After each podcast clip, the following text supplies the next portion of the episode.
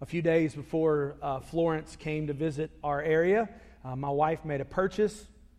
She'd been saving up for some time for our family, uh, for our yard. We, we had one of these in the past, and uh, I wasn't real sure if we really needed another one, but um, with four teenage boys, uh, not mine, but just our teenage boys, the kids from across the street, we had ruined one of these before, and it was our trampoline. And uh, so uh, my daughter just flips and jumps wherever she goes. And uh, so we realized we probably need to replace that. And so a few days before the hurricane came, the, the trampoline came, had been sitting in giant boxes. And so I had one night this week to put it together. And so I, I took it all out in the yard, and it, it, just there's so many pieces, all right? And I, I put the boxes on the ground, and I, I opened them up, and I spread all the pieces out. I made sure all the pieces were there. I made sure I had the right tools. I glanced at the instructions, keyword, glanced at the instructions.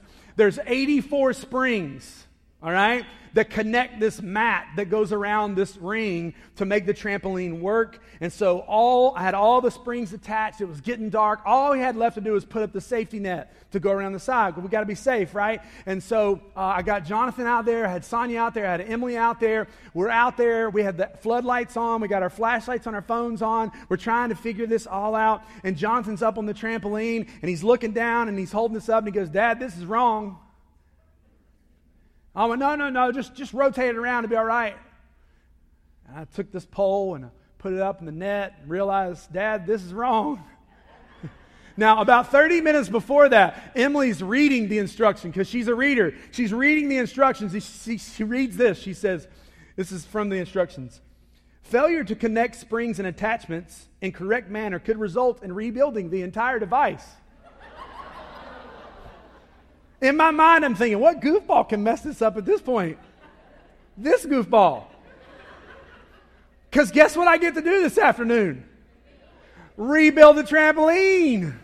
When you put eight springs in the wrong spot, just eight little hooks in the wrong spot, it messes up everything. It does not work properly. I've got the instructions, I've got the tools. So I, I got to tell you, all right, uh, we dealt with anger already in this uh, Sermon on the Mount.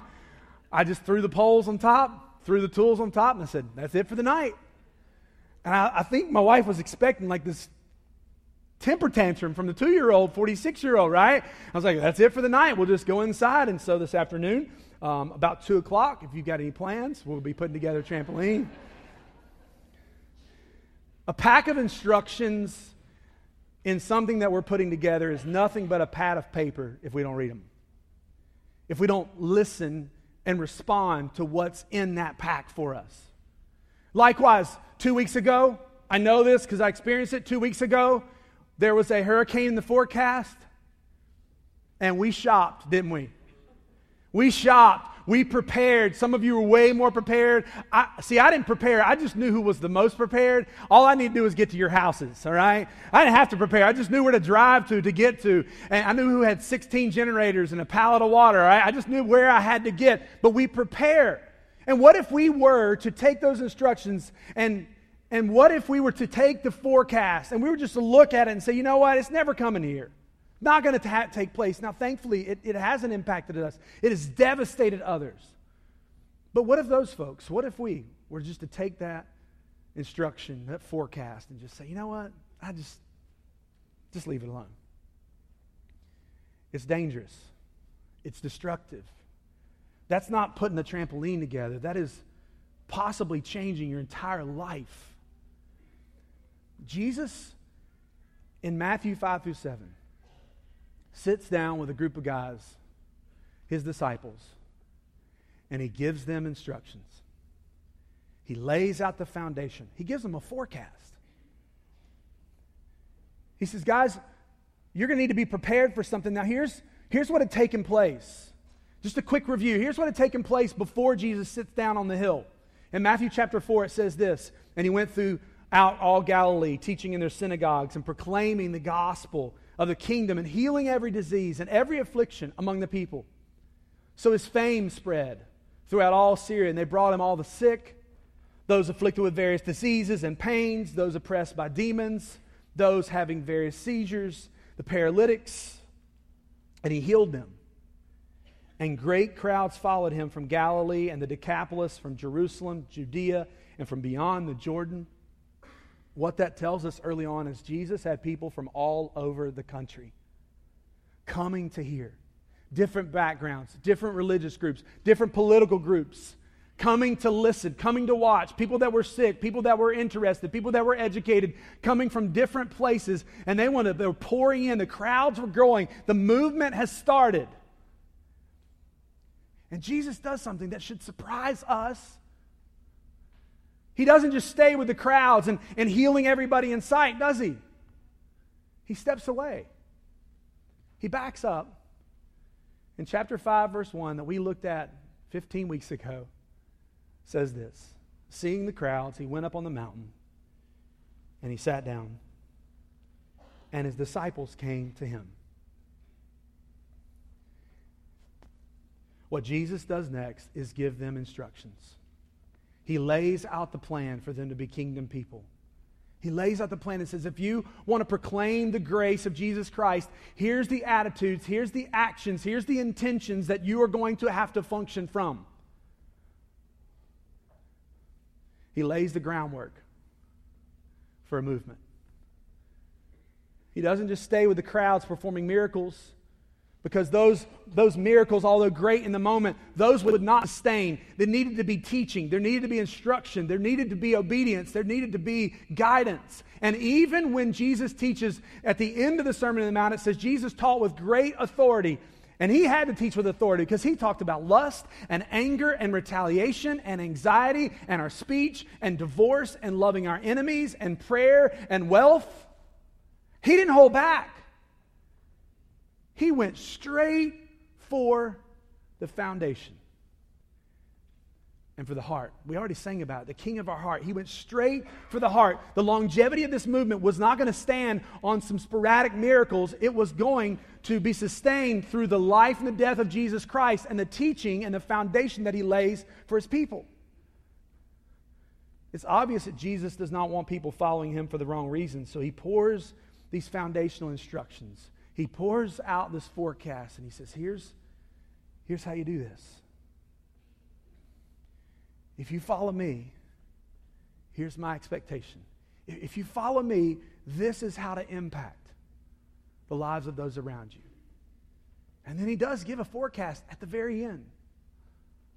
Our conclusion of this entire 15 weeks together Matthew chapter 7, verse 24 through 27. Everyone then who hears these words of mine and does them will be like a wise man who built his house on the rock. And the rain fell, the floods came, and the winds blew and beat on that house, but it did not fall because it had been founded on the rock. And everyone who hears these words of mine and does not do them will be like a foolish man who his house is built on the sand. And the rain fell, and the floods came, and the winds blew and beat against the house, and it fell. And great was the fall of it. This is a call of obedience. It's the foundation of this obedience is a question of who or what are you building your lives upon? This morning, we come from a lot of different walks of life this morning. Some of you are in church most every Sunday, some periodically, some maybe you're skeptical of. And so I think we can all examine this morning, no matter where we are in that. What's your foundation? What do you stand on? What's the truth? What's the solid that you stand on? Storms come in a lot of ways physically, don't they? We've seen it this week. We've seen in the past, we've seen in snowstorms, we hear of typhoons, we hear of different ways, but in our own lives, they come in a lot of different ways. They come with family, they come with work, they come with finances, they come with church, they come with relationships, they come with past relationships, and the storms and the struggles are going to come. Health. Jesus is driving home this point. What is your foundation? Because we're all building a house spiritually, whether you're six or seven in this room or whether you're a lot older than that, all right? We'll just leave the end open. You're building a foundation. You're building your life upon something. Every single person in here. No matter if you deny this morning the teachings of Jesus, you're building your foundations on something. The question is are we building our lives on the foundation of Jesus? Are we building it on solid teachings that do not shift with the wind, that do not change, the, the teachings of Jesus that are solid, or do we grab at the, at the most recent truth that is shifting? To build a house requires a lot of time, a lot of expense. If you're building a new home, you can install the finest hardwood cabinets. You can put all the extra amenities in the house, the finest doorknobs, and nicest cabinets. You can put up all the shiplap Joanna Gaines wants you to put up, right? But if that house is not on solid foundation, you're throwing your money away. If you build your house on a foundation that is not solid, that is not shifting, you're throwing away a lot of emotion. You're throwing away a lot of energy. You're also adding a lot of hurt. You're adding a lot of pain. So, no matter your walk in life this morning, where, where you go to college, if you don't go to college, how early you get married, if you get married, if you live healthy, if you don't live healthy, depending on what that terminology means. No matter what you build as far as your emotional, your spiritual, physical, every single one of us are building a foundation. Now, Jesus is not teaching very clearly through the teachings of Jesus and through the rest of, of the New Testament. Jesus is not teaching that acts of doing bring about salvation, rather, that our belief leads to action. John 3:16. Some of you know this verse. It says for God so loved the world that he gave his only son that whoever believes in him should not perish but have everlasting life. We believe in, we place our trust in first and foremost by the grace of God. But that belief leads us into action. John 3:36, John the Baptist just a few verses after Jesus proclaims John 3:16, John the Baptist proclaims John 3:36. He said, "Whoever believes in the Son has eternal life. Whoever does not obey the Son of Son shall not see life, but the wrath of God remains on him." Right belief leads to right action. For 15 weeks, right belief leads to right action. So here's what I want us to do this morning. I want us to take Matthew 7, verse 24 through 27, and I want to apply that to what we've already studied. Now, we're not going to rehash 15 weeks. We would be here till long in the afternoon, all right? But here's what I want us to do I want us to take this thought of are we building a wise foundation built on truth? Are we building a foolish one? And I can simplify it even further down than that. Do you want to be considered wise or foolish? Let's take a poll. How many of you would like to be considered wise? If you don't play along, you're foolish, all right? I just want I'm just kidding. How many of you want to be wise? How many of you want to be foolish? Exactly. Exactly. So Jesus outlines for us five through seven and then reminds us and says, hey, you don't want to live foolish. You don't want your life, your relationships, your finances, your wealth, your impact. You don't want it to be shifting, do you? No, I don't. So let's back up, wise versus foolish, and apply that to some of the things we've already examined. Again, we won't do all of them. Matthew 5, 2 through 11, chapter 6, 1 through 4. You, we're not going to read them all. We are wise when our hearts are broken by sin and when we care for the needs of others. We are foolish when we function in arrogance and ignore the needs of others. You see how we can apply what Jesus says at the end to his teachings from the beginning? It's real fun, right? It becomes a little bit more weighty than just studying them and examining them. Now it brings weight to them. We go, oh, wise or foolish? We are wise when our hearts are broken by sin and when we care for the needs of others. We are foolish when we function in arrogance and ignore the needs of others. The Beatitudes that we looked at very on, from the onset, they speak towards the mourning of sin, the pursuing of personal purity. People who are meek, they have authority with humility. Those who are persecuted, but they don't retaliate. People who function, as we said, for weeks with their eyes up, their ears on, and their hearts open. That's wise living. That's foundational, wise, obedient living. It's not complicated. We are wise when we are slow to anger. We are foolish when we are quick to anger. At some point in your life, I would say the majority of us have struggled with a moment or maybe a longer time of anger. That's why God's word, if you just take the word anger and use one of the countless tools you can find on your phone or devices and just search for the word anger, Scripture is crammed, full, approaching the topic of anger. Because God knows we're broken and we're fallen and we need some, someone to address this in our lives. It's crammed with wisdom towards dealing with, addressing, finding forgiveness from, examining anger. If you want to grow in your effectiveness in sharing the love of Jesus, but you know you can't control your anger, it's foolish. When the storms of life come and anger is your response, it's foolish to believe that it will not impact your relationships, your future, your effectiveness. Now, verse 27 of chapter 7, I know we're jumping around a bit, but chapter 27, Jesus says something at the end I want to make sure you get. And the rain fell, and the floods came, and the winds blew and beat against that house, and it fell, and great was the fall of it. Enormous was the fall of it. When the house falls, its impact is devastating. When we allow emotions such as anger to rule our homes, to rule our attitudes, know this it has a great fall. Not a little one. If we allow it to continue to build in our lives, when the winds and the rain come, the impact, if we allow anger to rule us, is destructive. Foundation Hey, it's wise when you treat others with your eyes up, your ears on, your hearts open. It's wise when you don't retaliate. It's wise when you're slow to anger, slow to speak, quick to listen. We're wise when we fight temptations leading to lust. We are foolish when we overlook the impact of lust. A wise man, Jesus said, listens and does.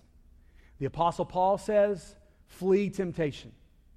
The enemy says, make temptation your friend. The enemy says in Scripture, Jesus says the wise man calls lust a what? An issue of the heart, and he does whatever he needs to do to get rid of the temptation.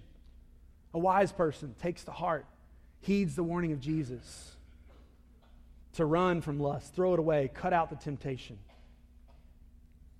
If it is the foundation of your life, it will come crashing down.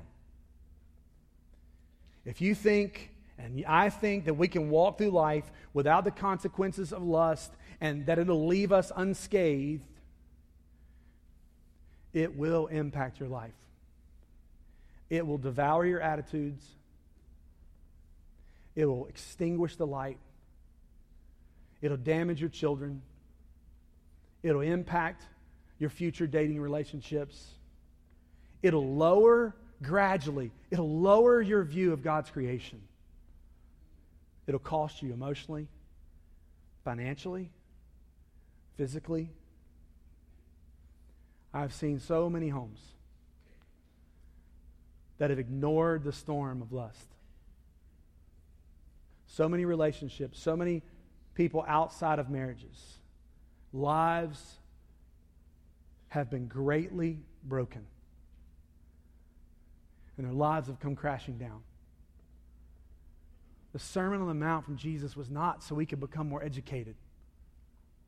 It wasn't so we could be greater in knowledge of instructions. It wasn't so we could just say, yeah, Matthew 5 through 7, you ought to read it sometime. It's really powerful. Man, whoosh, the last 15 weeks really got me. Verse 24 through 7, 27, 24 through 27 says, A wise man listens and does. A wise pastor listens and does. A wise church attender listens and does. A foolish man listens and does nothing. We are wise when we treat others the way we wish to be treated. We are foolish when we respond in retaliation or vengeance. This morning, again, you come in this room and you, you're far from a relationship with Jesus Christ. Apply this one to your life. We're wise when we treat others the way we wish to be treated. We're foolish when we respond in retaliation or vengeance. The wise man builds relationships based on respect, based on care, not because it's been shown to us. We live in a world that it's rarely shown to us, it's rarely dispensed. But we have the opportunity to dispense that, to give out respect to treat others the way we wish we would be treated. I wish to be treated. It's foundational. It's building our house on the rock. It builds houses ready for storms. It builds relationships ready to take on storms, ready for floods. Treat other people the way we wish to be treated. We are wise when we believe that God is in control.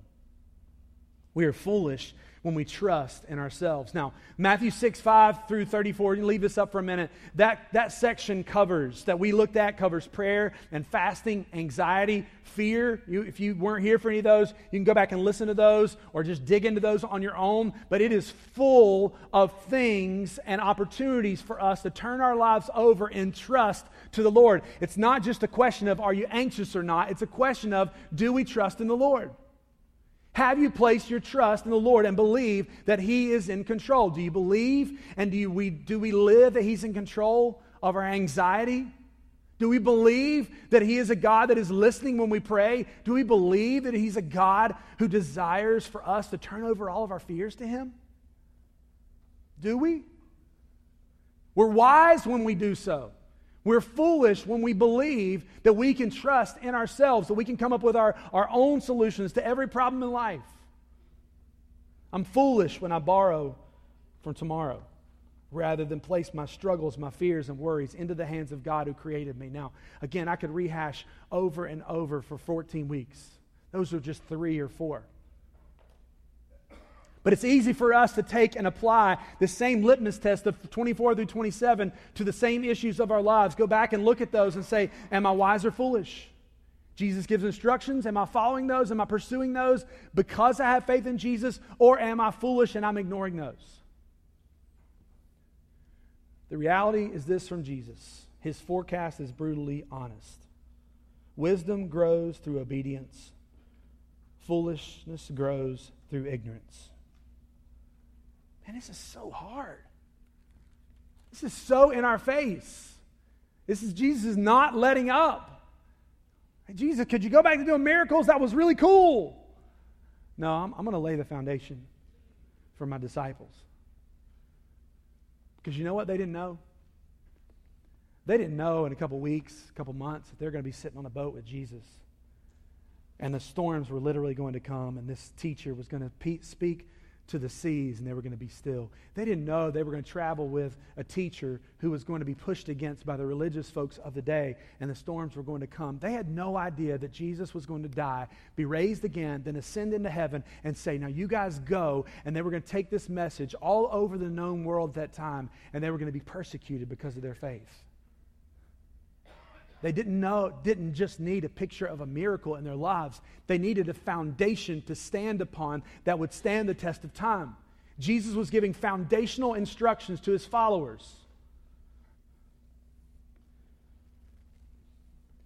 Again, I could rehash and walk through all the stories and all the moments that Jesus has given us. But it's really not confusing.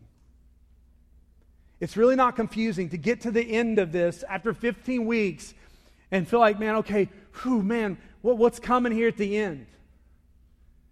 It's really not confusing to just simply ask ourselves the question are we wise or are we foolish? Are we wise or are we foolish? Now, here's my honest pastoral pouring out to you this morning. Why are these teachings so important to me as a pastor, to you as a church? Why are these teachings so important to me as a church member, for you as a church member? Because I dare say that for the last 14 weeks, almost every single week, sometimes every single day, and our other staff, and you guys who volunteer in a lot of ways, you know this to be true. Almost every single day, there is a relationship, there is a struggle, there is a failure to sin. That we're left and we're there to help. And man, by God's grace, we're there to, to help pick up the pieces. I'm just asking you. Listen, I haven't stood up here for 14 weeks and given you everything that I think that I can give you on a Sunday morning and, and God do business with me as before I can do business in this room and, and talk with you about that. I haven't stood up here and just breathed all these breaths and spoken all these words so that we could walk out of here and say, man, that was a great instruction manual on Matthew 5 through 7. Then I have failed. Jesus says we listen and we do. So all I know to do is tell you for 15 weeks we've examined the foundation of the faith that has carried it for 2,000 years. This sermon was part of the pieces that carried this message of hope that we have of Jesus Christ for 2,000 years. Now all I can do is lay it at your feet and say, Will you listen and do? Will you respond to the grace of Jesus Christ? And for some of you, that means trusting Him as your Savior. You've never trusted Him, you've never believed in Him. But for many of us, we've walked through some difficulties and you've, you felt a tinge or a pull in your heart and you've gone, man, that's an issue for me. Then do something about it. He said, well, Pastor, that week three, whew, really got me. Then do something about it. If you don't, you and I are foolish. And Jesus isn't trying to be a killjoy here. He's trying to say, I'm trying to protect you that if you behave this way and live this way, it will lead to destruction. It will lead to a fallout. It will lead to a breaking of your family. It will lead to a loss of uh, occupation. It will lead to the, the stealing of your joy and your freedom. Build your foundation by listening to me and doing what I say because I have the gift of freedom and eternal life, and nobody else has it. So listen and do. Church, listen and do. Be wise or be foolish. It's really up to you. Pastor, I want to be wise, but I want to hang on to that bitterness towards that person for the rest of my life.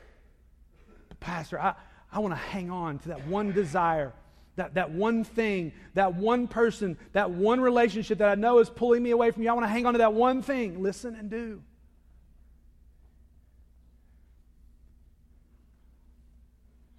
Everyone who hears these words of mine and does them will be like a wise man who built his house on the rock. The rain fell, the floods came, and the winds blew and beat on that house, but it did not fall. I also know in this congregation a lot of people whose lives have stood. They have faced emotionally, spiritually, physically some of the most incredible tests of their faith, and they have stood. Verse 28 and 29, not on the screen this morning, when Jesus finished these sayings, the crowds were astonished at his teaching. For he was teaching them as one who had authority and not as their scribes. And he was calling them, listen and do. Let's pray this morning.